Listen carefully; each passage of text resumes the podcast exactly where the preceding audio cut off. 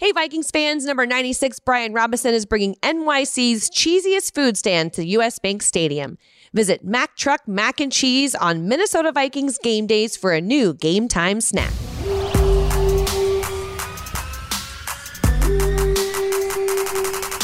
Yeah, I appreciate it. It was pretty cool. I got to meet Sammy before the game. He said, you can tie it, but don't break it. So I tied it and didn't break it. I hope you break it. Right on bar. I mean, I think we all hope you break it. Yeah, I just couldn't do it with him in attendance. You get over there. They do a great job of scheduling, hey, the flight, you're going to fly overnight. You're going to get there, and it's going to be morning time there. So just trying to really just match that up. Sleep on the plane, wake up, do your whole thing the whole day. You're going to be tired that next day. This is the Minnesota Vikings podcast brought to you by Pepsi. That's what I like. Pepsi, the official soft drink of the Minnesota Vikings. Hey guys, I'm Tatum Everett with Gabe Henderson and Jay Nelson here in TCO studios with our producer, Eric Davidson.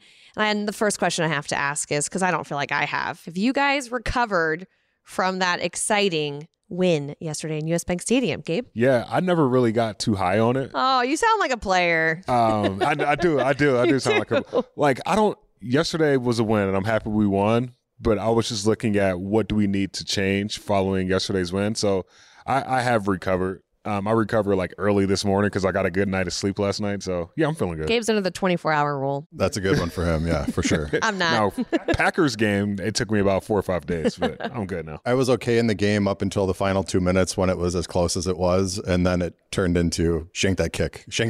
Yeah. And when it gave us a chance and we went down and we hit it, you know, fist bump, heck yeah, you know, everything's exciting on that end. And then driving home, it's the exhaustion of the day from getting up at 4 a.m. and stuff kind of kicks in on the way home.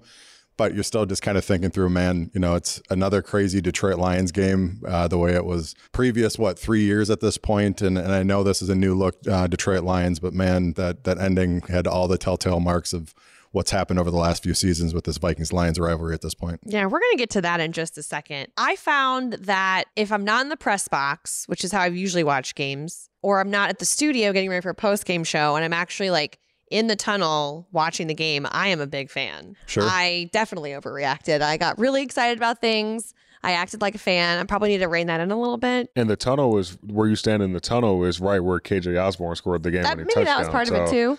That probably, you probably trying to come down from that adrenaline. Yeah, and you know, I think too, being in a game, so the Green Bay game was obviously loud and fun, but being in a game where it like came down to the final drives, I hadn't experienced that in U.S. Bank Stadium, and boy, that crowd, that's a huge factor. I was sitting back going, okay, this is really cool. There was a roller coaster of emotion going on in that stadium all day long because you get down 14-0 early, fans are getting restless, a couple play calls, a little bit of boos that are kicking in because the fans really want to see you.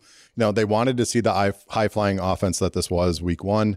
They wanted to see us come out and put a best foot forward after week two. And then you get to the back end of the game. You know, they've got the lead, the 10-point lead. You start seeing some people heading for the exits. And you're just sitting there going, man, you haven't paid attention to this team for a while. Like, these are potentially going to be nail-biters. And once it got to the point where there was a legitimate shot, offense got the ball back. The fans it was kind of that quiet buzz where they want to say something, but they know we're on offense, so they want to be respectful and be kind of quiet while it's going on. But man, when you hit that touchdown and the whole roof popped off that place, it was a lot of fun. That was a lot of fun. Definitely more fun when you're on that side of a close game. And we have a fun show ahead, including our guest of the day, Adam Thielen, coming off his 50th career touchdown. But right now, it is time for our 3M play of the week. From the field to the roof and everywhere in between, 3M, the official science partner of the Minnesota Vikings, is here. Visit Vikings.com/SchoolScience to learn more.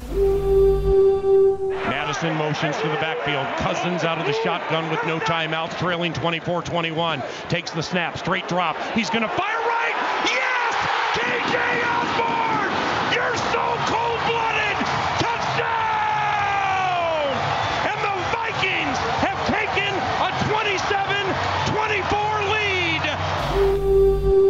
Cold-blooded indeed. KJ with the game-sealing touchdown. It was an obvious play for me to pick, but there were several honorable mentions. If you had to pick an honorable mention play that wasn't the KJ touchdown, Gabe, what would it be? That is a great, great question. I just thought of it, actually. It's not in the script, so I surprised you. It would probably be the play before, because we were on the opposing 44-yard line, and KJ had a 28-yard reception in the play before, and then he had the 28-yard touchdown. So that was a cold-blooded play, and KJ just being able to find the ball at the last minute. Kirk kind of lobbed the ball up where KJ should be, and KJ was getting out of his route, and then he looked up, and the ball was there. And just being a former receiver, running crosses across the middle, it's tough to like gauge a ball and try to see where the cornerback is, to try to see if you're going to get hit between when you're catching the ball and when you're supposed to fall. So the fact that he caught that, got a few yards, and we got to a point where the clock was stopped after KJ made that catch, and KJ scored a touchdown. So, yeah, I would say the play before. That was a good one. For me, they're 1A, 1B, which are our turnover on downs defensively, getting those fourth down stops, let alone, you know, the other missed field goals that happened on fourth down. But those fourth down stops were massive. It was a huge kind of momentum killer for the Lions. They'd been rolling during the game. It was getting to the point where, you know, as a Viking fan, and I'm sure as the coaches and players, you're like, this can't get too far out of hand like the previous week had. And you're starting to see kind of signs of that and saying, man, we got to get back in this game. And on those fourth down stops, they were just massive in that if the Lions had proceeded to get the first down, or for some of those as deep as they were on the Vikings territory, you would have the potential that, one, they're bleeding more clock. You wouldn't have had a chance to get a shot at the end of the game. And on top of that, if they get the score, it's almost out of hand. The fact that you had two double-digit comebacks within that game was massive. And so for me, those fourth down stops were incredibly critical. Yeah, there were very big moments that you can sit there and put under a microscope. And the feeling was weird, because I feel like we talked about last time in Philly, the game felt worse than the score looked. Yeah. And now in this game, it's almost like, yeah, you win, but did it? And it feels great because of the dramatics of it all. But when you take a step back and you look at it, you're kind of like, wow, we were really, really lucky or that good. That's why coming back, and I feel like clawing back, no pun intended, against these Lions that, you know, had more rushing yards, had more total yards, were better than us on fourth down. And it really showed the resiliency of this team. But yeah, there were a few moments in that game that any Vikings fan could say, man, like, how are the Vikings going to pull this thing off? For me, to that point, think about last season where you were wanting in those 2-minute situations to hold on and you couldn't close out games. This is one where you were able to, you know, claw back into it and hold on for those final 45 seconds. Like Jay with the big picture. But no, yeah. but that's my point. A lot of people say that's the thing is, for me, like, trying to keep that in perspective a little bit, going, yeah, man, you know, we really, you know, for lack of a better term, we had no business winning that game, but yet we did, versus, you know, some of the kind of downtrodden feelings after the games last year where you would give up games in the final 2 minutes. You actually got one in the final 2 minutes. And so that was huge. Playing to win the game, not playing to lose. And you know how many times we said that last season? Man. This team was playing to win. They weren't playing not to lose, right? And you even saw that at the end of the first half. You know, yeah, there was a timeout called and they were trying to, there's 20-some seconds left. You would assume, well, you can just kneel it and run it out and go back to the locker room. This offense has the mentality, no, we got 25 seconds left. We can at least get into field goal range or more. We're going to take a chance and we're going to take a shot to see if we can improve the position that we were in, because at that time you were still trying to claw back from the 14-0 issue that was going on after essentially the very beginning of the second quarter. You were still trying to get back to even at that point before half, and they had that killer mentality of, we're going to go for this thing and see if we can get some more points right before half. Well, there were several overreactions, I'm sure, on Twitter, throughout the game, after the game. So I figured we would have an overreaction Tuesday and talk about four things. Should we be overreacting about this, or where's the temperature on what's going on? So the first one's kind of a fun one, because as good as the Lions and high on the Lions as people were talking about them coming into this game, they're still 1-2. They still kind of let the game go a couple of times there. Are the Lions still the Lions, Gabe? Yes. Us winning the game this year against the Lions, well, I guess this past Sunday, reminded me of the Baltimore Ravens game last year that they lost before they played us, where Justin Tucker hit the 66-yard field goal. The Ravens marched the ball down the field to get in their field goal range, like with 10 seconds on the clock. And fast forwarding to this game, like, that missed field goal, it's just like, why don't you pooch that? Or like, why don't you, like, I mean, there was a bunch of what ifs, but I think the big nail in the coffin was my point of them calling a timeout after KJ has that first 28-yard reception. It's like, what are we doing here? So it stopped the clock. We got another play in, and we really had an opportunity to throw that game winner. So, yeah, the Lions are still the Lions. Here's the thing for the Lions. If they hit their kicks, they won that game. And they had three 40-yard field goals that they attempted, and they missed two of them, only one of them being from 54, and the other ones were within 40 to 48 range for the other two. They only hit one of them. If they hit either of those other two, they're down by one, but if they hit both of them, you know, that's 6 points. They're ahead, and we're really chasing. It's out of hand for us. So for me, the Lions, if they're the Lions, that was kind of a little bit of a theme that they ran through Hard Knocks-wise, saying trying to change that mentality. I think as this coaching staff becomes more and more solid in what they should be doing and having, you know, these kind of mistakes like this that are essentially costly to cost the game, you know, it's the what if. Yeah, maybe it would have prevented us from scoring that touchdown, but you don't fully know. But for me, the Lions, you know, and it's kind of the thing, until you can get out of that rut and out of that same pattern of behavior, people are just going to look at you in a similar fashion. And I think for them, there's a very real chance they could be 3-0, and the two losses they had were really rough. Yeah, I know this isn't the DLP, the Detroit Lions podcast, but you look at that and you say, okay, that last play, you lost 8 yards, like just from that missed field goal, because wherever the place kicker knee is when he kicks the ball, that's where the opposing team gets the ball. And it's just like, why don't you just punt the ball, or why don't you just run? I mean, it's 4th and 2. You're 4 of 6 on 4th down the entire game. Why don't you just run the ball? Yes, earn your favor. But back to the Minnesota Vikings podcast network. No, Vikings won. You guys are right, though. Ding, ding, ding. It is not an overreaction. The Lions are still the Lions. Good job. Yeah. Next one. Justin Jefferson getting shut down the last two games. Should we be concerned, Gabe? That is a great question, Tatum. I don't think we should be concerned, because opposing defenses are going to have to respect KJ Osborne and Adam Thielen as receivers. They were not involved in the game plan as much the first two games, so Justin Jefferson was going off. And the Philadelphia Eagles kind of proved a method on how to stop JJ. Double team him and let Kirk force the ball to him, and let's intercept him. Now that Kirk has put on tape that KJ Osborne and Adam Thielen can make plays, I think Justin Jefferson has bigger games, because you can't just focus on him the entire game if you're opposing defense. I think after week 1, you were saying, you know, JJ's going to be potential MVP candidate. I know. I think. Why'd you have to bring that up? No, but there's a point. Because week two, the Philadelphia Eagles then turned around and said, okay, hold my beer. We're going to shut him down and see what the rest of the team does. In that week 2 game, the offense essentially kind of floundered, and we weren't able to get a rhythm going. This week, it was the feeling of, okay, if you're going to do that again, we're going to prove to you with all of our other weapons, essentially 3 different running backs, 3 different wide receivers, 3 different tight ends, that you cannot just single one player and think that you're going to win this game. We have enough weapons at all of these other positions that if you are going to sit there and just say, all right, we're going to bracket coverage or 3-man coverage JJ, then we're going to take the chances one-on-one with these other people, and a guy like KJ Osborne is going to burn you for the game-winning touchdown. And I think, honestly, that kind of – I feel like our offense performs well in situations like that. Yeah. So 2-minute drive, right? 2-minute drive. If you're a receiver, you're not lined up in a personnel or a different formation. Hey, Jay Nelson, go line up to the left and then run this route. If you do that, they're in big trouble. Right. But no, I'm saying if you're putting me on that field, you're in big trouble. Yeah, no pun at Big J. Yeah, okay. Yeah.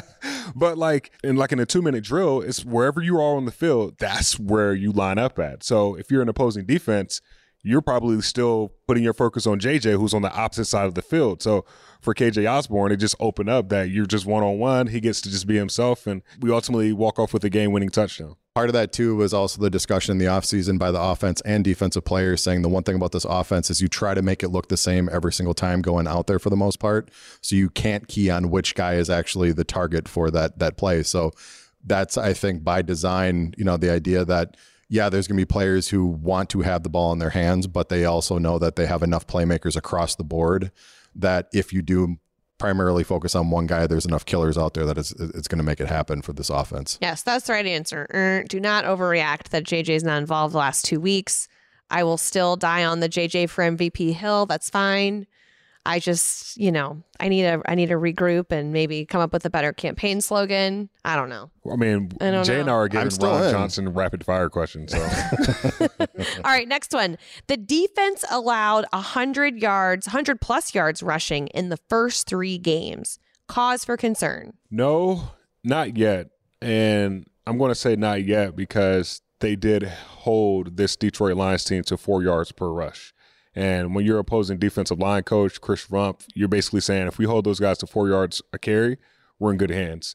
And a couple of weeks ago, Well, I mean, last week against the Philadelphia Eagles, it was 9 yards to carry, and then the Green Bay Packers, it was like 6 yards to carry. And I know I'm getting very nerdy here, but the average stat line is under four. We're in good shape. So until that number gets over four, then I'll start overreacting. For me, I wasn't as nervous about the run game. I was more nervous about the pass rush through the last two games. It felt like week one, you know, they were definitely getting home at Aaron Rodgers and making life miserable for him. These past two games, it felt like defensively, the rush that they were having was not putting enough of a squeeze on the quarterback pocket.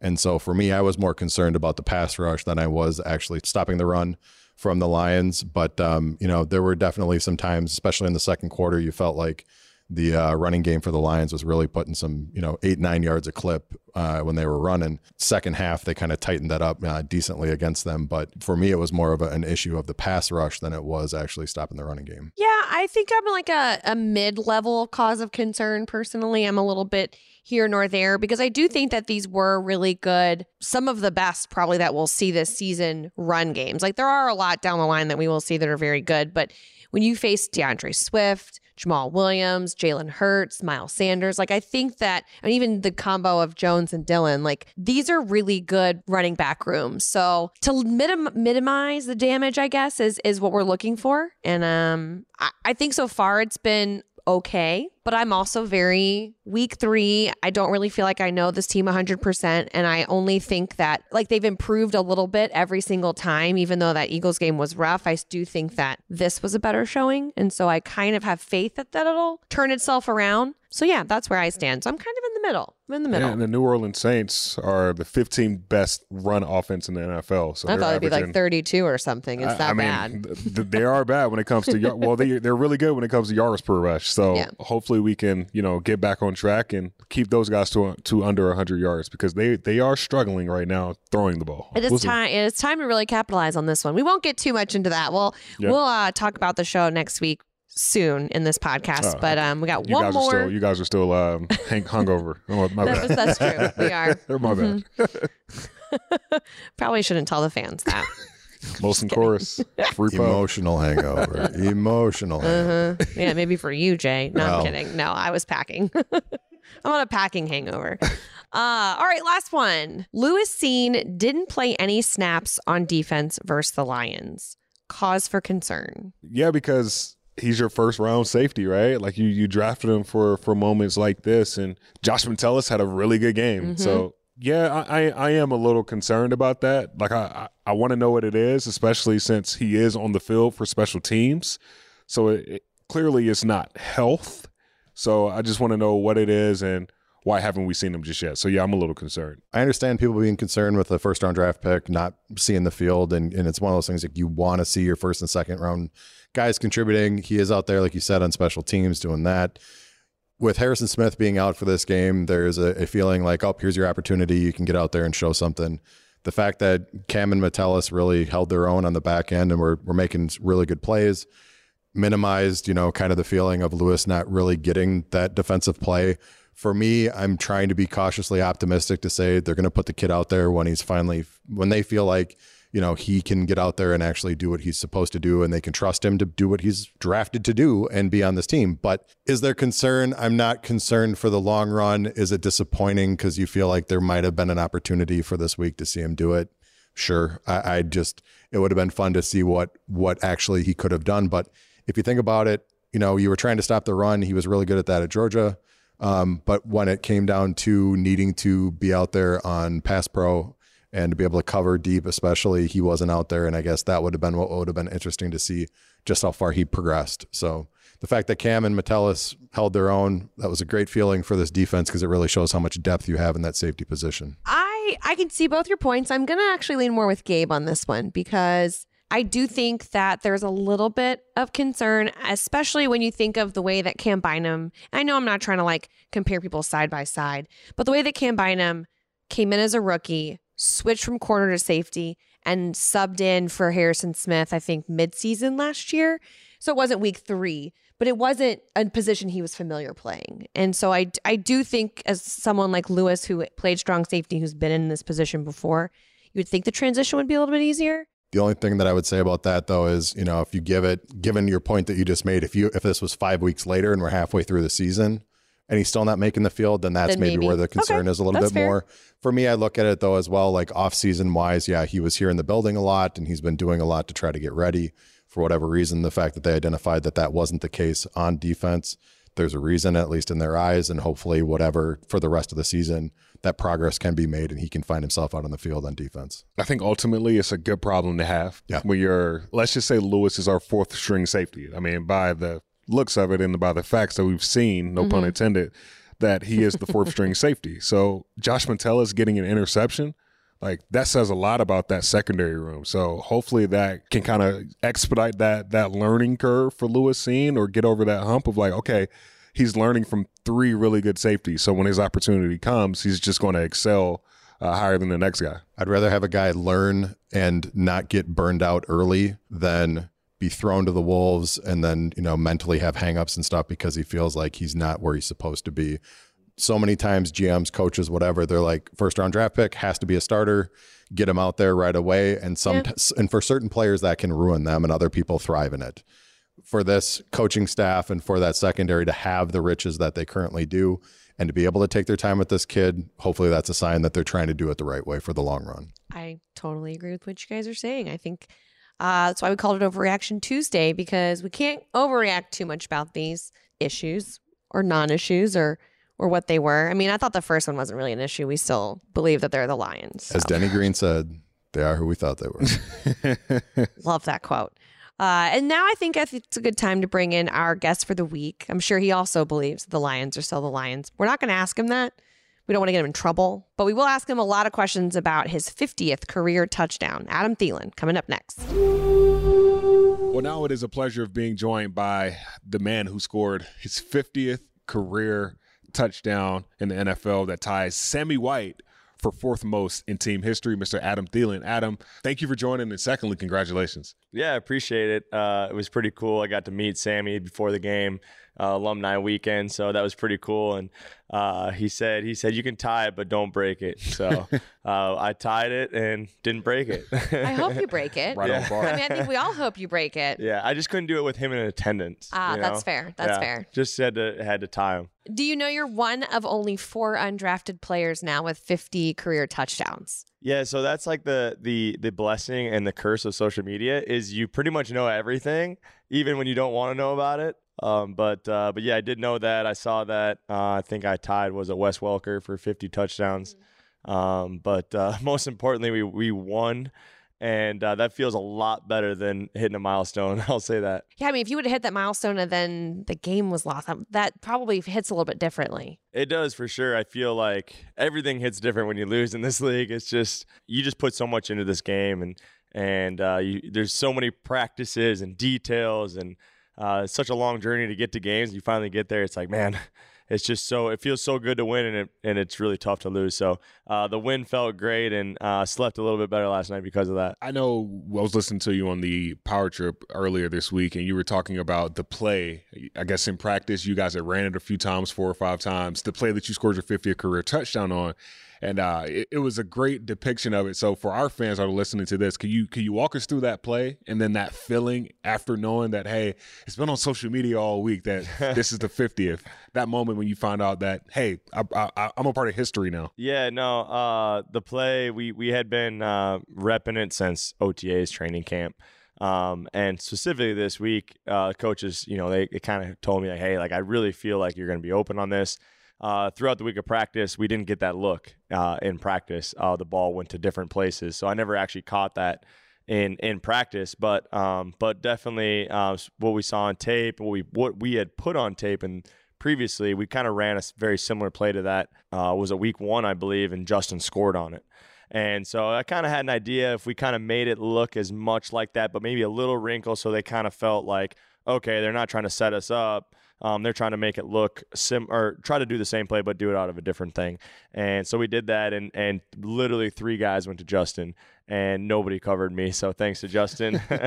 It was my easiest touchdown I've ever scored in my career. So that was it's tough to score in this league. It's tough to make plays. So when you get that open and no one actually guards you, it's kind of nice. You just mentioned a question I was going to ask you was the ability to have patience in this offense, waiting for your moment. This was kind of your game after really kind of being quiet the last couple of weeks. What was it about this game plan or being patient kind of pays off in the long run for you? Yeah, I've learned it through my career. You know, I always talk about, you know, how important experience is, right?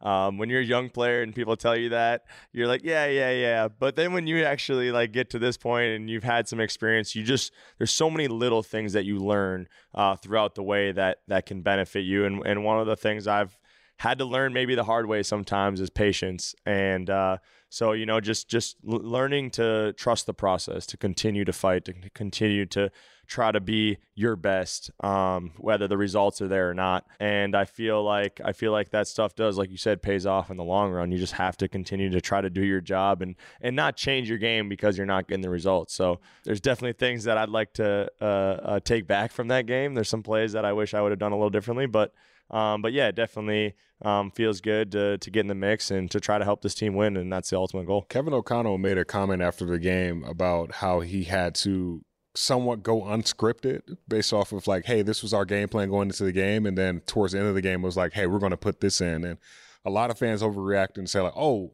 Kevin's just drawing plays up in the dirt, but these plays are planned.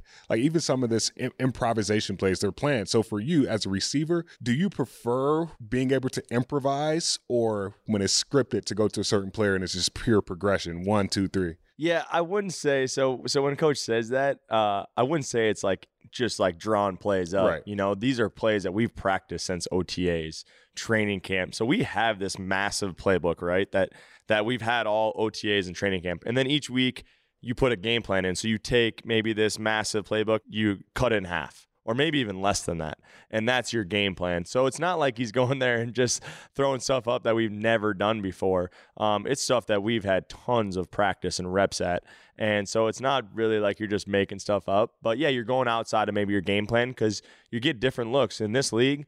It's not the same just cover 2 defense or cover 3 or man-to-man. They're throwing wrinkles at you to try to take you off your game.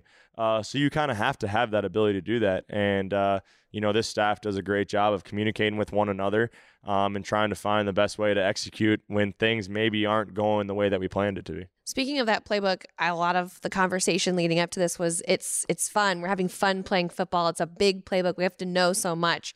How do you feel like that's now translating week 3 or at least 3 weeks now into the season? Yeah, I think it's a work in progress. You're still just trying to figure out how to, you know, navigate this offense, how to make it our own, what we are as an identity. You know, we have an idea of who we are as in our identity, but I feel like the more games that we stack up, you start to realize, okay, well, I would have done it differently, or I should have done this differently, and now next time we get that look, I'm going to do it the right way. And you start to stack those games up. You start to learn from some of the mistakes. Luckily, when you win, it's a little easier to learn from your mistakes because it doesn't feel like it costs the game. But you know that you have a sense of urgency to clean it up because you know it's so difficult to win in this league. And you know that, you know, it's just little things, little details that sometimes are the difference between maybe a first down or maybe not getting the first down and a touchdown. So just continue to clean things up, and it's exciting. You know, like you said, we have so much fun in this offense, and it's such a great offense to be a part of. But it's exciting that we haven't really put our best foot forward out there yet, and are 2-1. And we got the next one coming up in London, and you've got previous history of playing out there. You've scored playing in London overseas, and just understanding that the sleep pattern is going to change. How true is, I guess in years previous, Sleep Number gave every player like time by time of what time and what night you should go to sleep? How true is that, and how beneficial is that going into a week like this? Do you want a real answer? Yeah. Be honest. No, I do remember last time that we went over there, and we did get a bunch of information about that. Yeah. But it kind of goes out the window when you get there. You're hard. Like, well, it's, yeah. You try to do it to your best of your ability. But at the same time, like, your body's just your body. Like, right. It's going to do what it's going to do. You try to use some of the tricks, like talking about, like, making sure that the curtains are completely closed so you don't see that light and wake up. So you kind of just stick on this time zone, especially coming back after not having a bye, going right into a game. So not trying to switch time zones twice, your body at least. So I think there's definitely some little things, but for the most part, you know, you get over there. They do a great job of scheduling. Hey, the flight, you're going to fly overnight. You're going to get there, and it's going to be morning time there. So just trying to really just match that up. Sleep on the plane, wake up, do your whole thing the whole day. You're going to be tired that next day, but do your whole thing and then go to sleep. But it's an interesting deal, because I remember last time we went, and in the game, you almost felt like you were in like a different world. Like you just kind of felt a little like, okay, I'm not really all here, but I'm still playing football. So let's figure it out. That's funny you say that though, because even though you felt in a different world, you had a great performance the last time you were there. You had as they would say in England, you were the man of the match. The man of the match. The man of the match.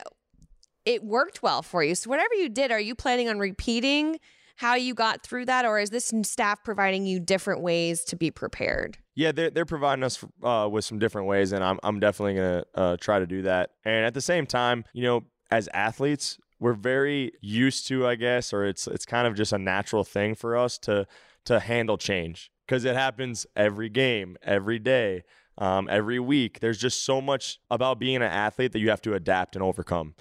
So this is just another one of those experiences where you just have to adapt and overcome. There's going to be something off. I mean, there's days, let's just be honest. There's days, there's games, there's practices that you don't feel great, but it doesn't matter. You got to figure out a way to put your best foot out there, and you just kind of got to grind through it. And it's probably going to be one of those games, and we got to understand that they're feeling the same way. Yeah. So yeah.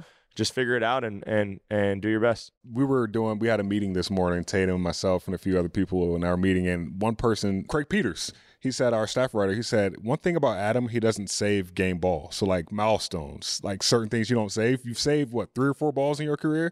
And maybe, did you save the 50th?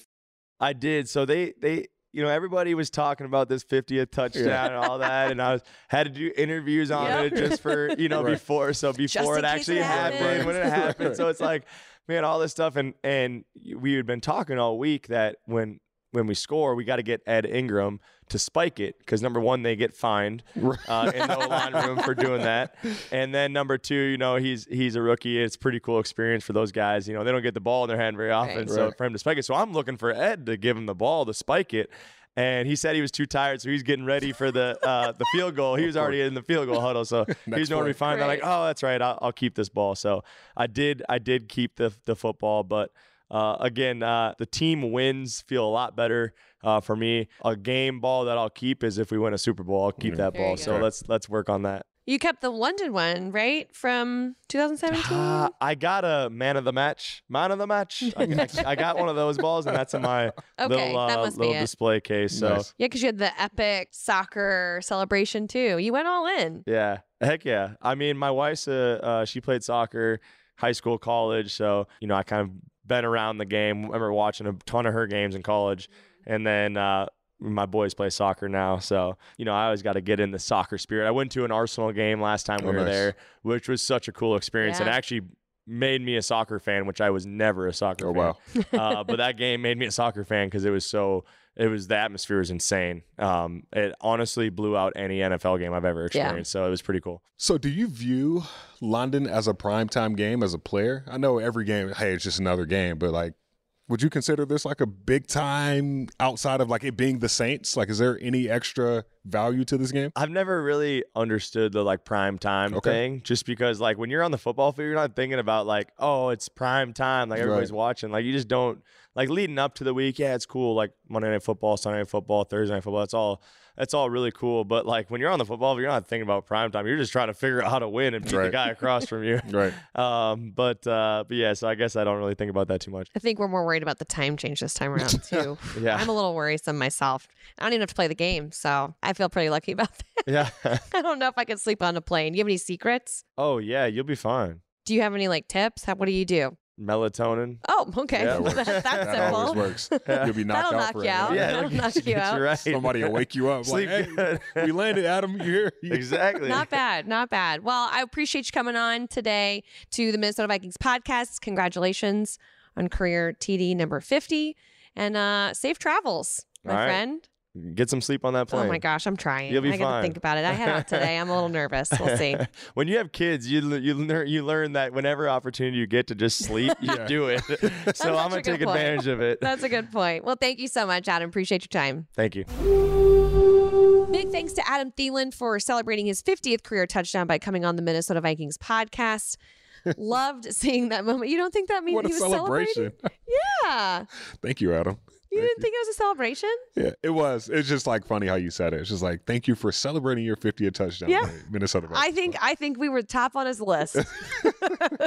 First thing he thought of, he caught the touchdown. He went, heck yeah, Minnesota Vikings. They're going to ask me to be on MVP. Yes. MVP. Exactly. That's got to be the first thing he thought of. Yeah. Obviously, there's a lot of sarcasm behind some of this stuff. I love that he comes on. I love that he's always willing to do media opportunities. It doesn't matter if he's caught 50 touchdowns or zero. Adam Thielen never says no to our media requests, and it's very refreshing. It's great to have a guy like him in your stable. You know, we've definitely all dealt with different players who are a little more surly and everything.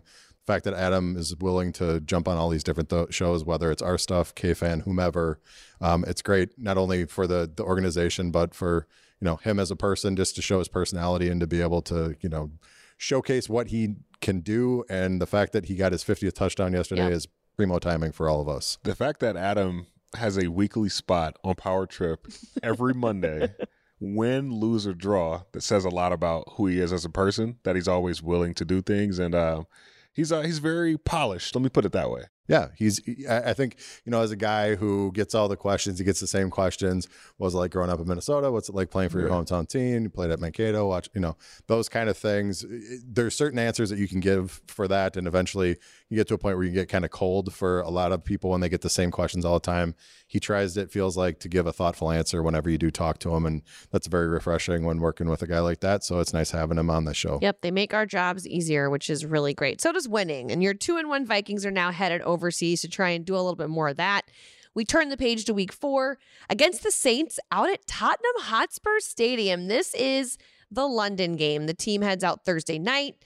Make sure to follow along on Vikings.com and all of our social media channels, because we're bringing you content from across the pond and back here at home. I wrote overseas, but that was kind of redundant, wasn't it? It works. Two ways to say one thing. If you're across the pond, this would be overseas technically. If you're across the pond. Yeah. Anyway, back here in the States, Gabe, what's going on? I'm over here overthinking. I'm like, across the pond. I don't know. You can be like Vikings. I was just trying to throw in as many London puns as I could. It just kind of... London ponds or London puns? Puns. With the O or U?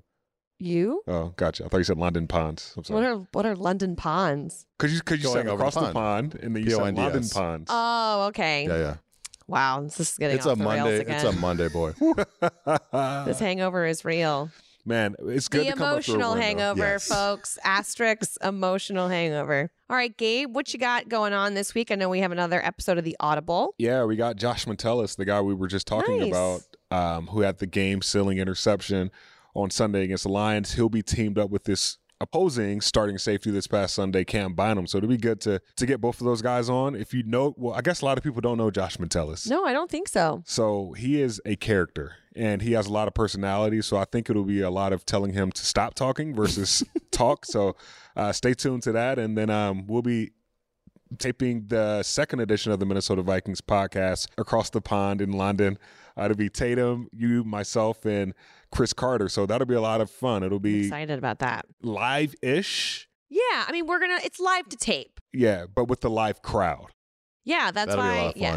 So it'll be a crowd. It'll be at the Barrowboy and Banker Pub in London. And yeah, it should be fun. Hopefully there'll be some fans from here, from back in America, as well as UK Vikings fans, because we follow a taping of the Power Trip, I think.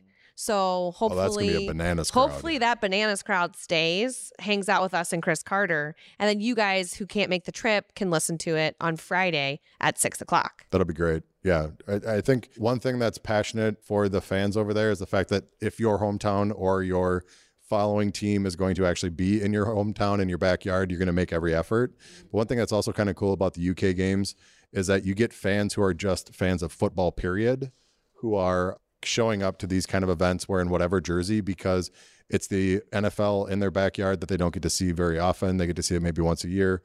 So you're probably going to get a whole smattering of whether it's Vikings fans, NFL fans, whatever, showing up, and you might even get some townies sitting there in the pub too, just checking out going, what the heck's going on? Isn't this bar a Saints bar also? So what happens is, because the NFL has all these relationships in town, it is an NFL bar. Okay. I don't think it's the Saints bar, but the NFL, it may have previously been, okay, but the NFL picks pubs, okay, and assigns them to us. So basically this one is, you know, they know that they can accommodate these crowds that we're expecting, and so they assigned us this pub. So it may have been previously, but I do not think we're sharing it. Okay.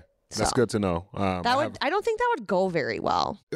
You're right. You're right. Especially with how our with the fans, history. Yeah, yeah. Well, I was going to say is just buy somebody a pint and they get pretty friendly at that point. So you'll be Which fine. Is funny because so we had some Love Island UK guys, it was a guy and a girl, at the game this past week. And one of the questions I asked them was, what's the difference so far that you've experienced between American football fans and football fans?